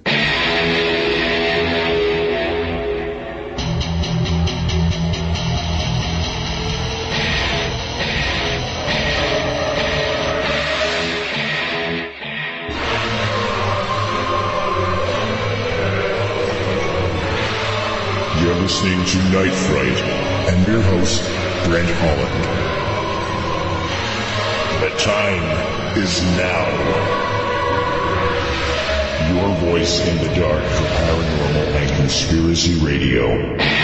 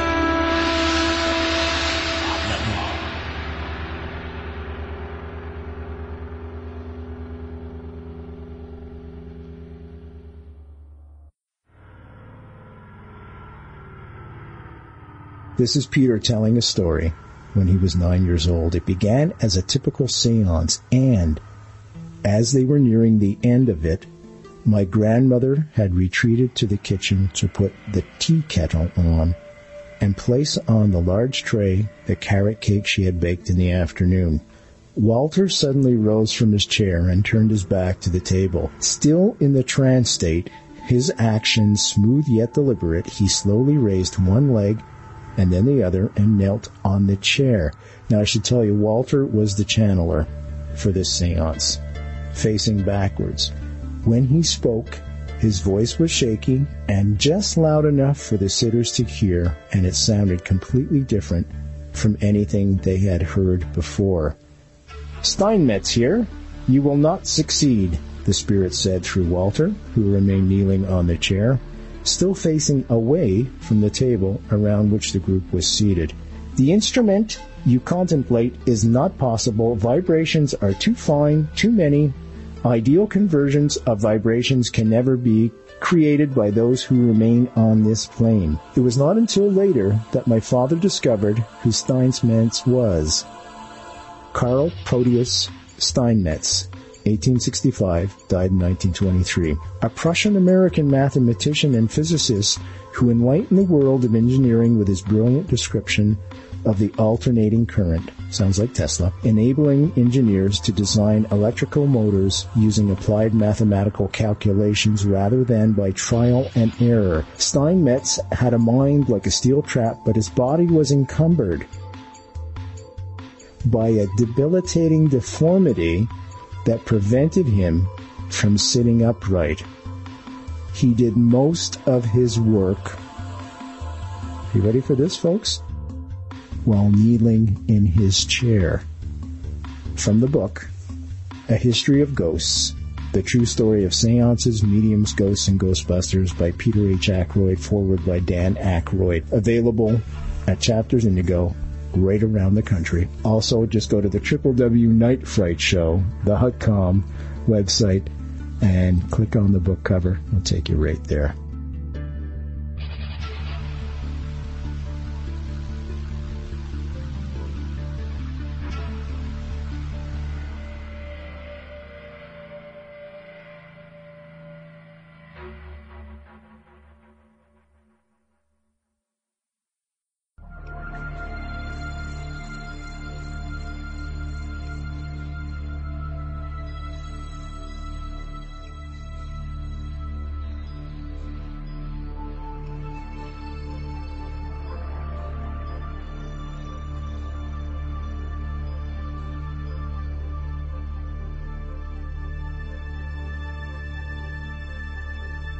There's another great one from Zimbabwe here. Just let me read it here. And this was sent by S. Kuzga. Hello, Brent. It was late December in Zimbabwe towards Christmas time when all industrial workers have shut down for Christmas holiday. All the immigrant workers will do shopping for their families back home in villages. My cousin bought some groceries and new clothes for his wife and kids to put on Christmas. I guess he means tree here. He writes, This time in southern Africa, it will be raining and vegetation will be green. People, animals, and plants will surely be in the festive mood. However, even though some will be celebrating, this is the time which ghosts will be very active. This from Zimbabwe, folks, by the way. They get attracted by the darkness and lightning during this season. So in the village's peasants, farmers, they go and plant and grow their crops in some fields that will be a distance from home. This can be as much as five kilometers from the comfort of their homes, so they ferry food that they will eat all day and then come back in the evening.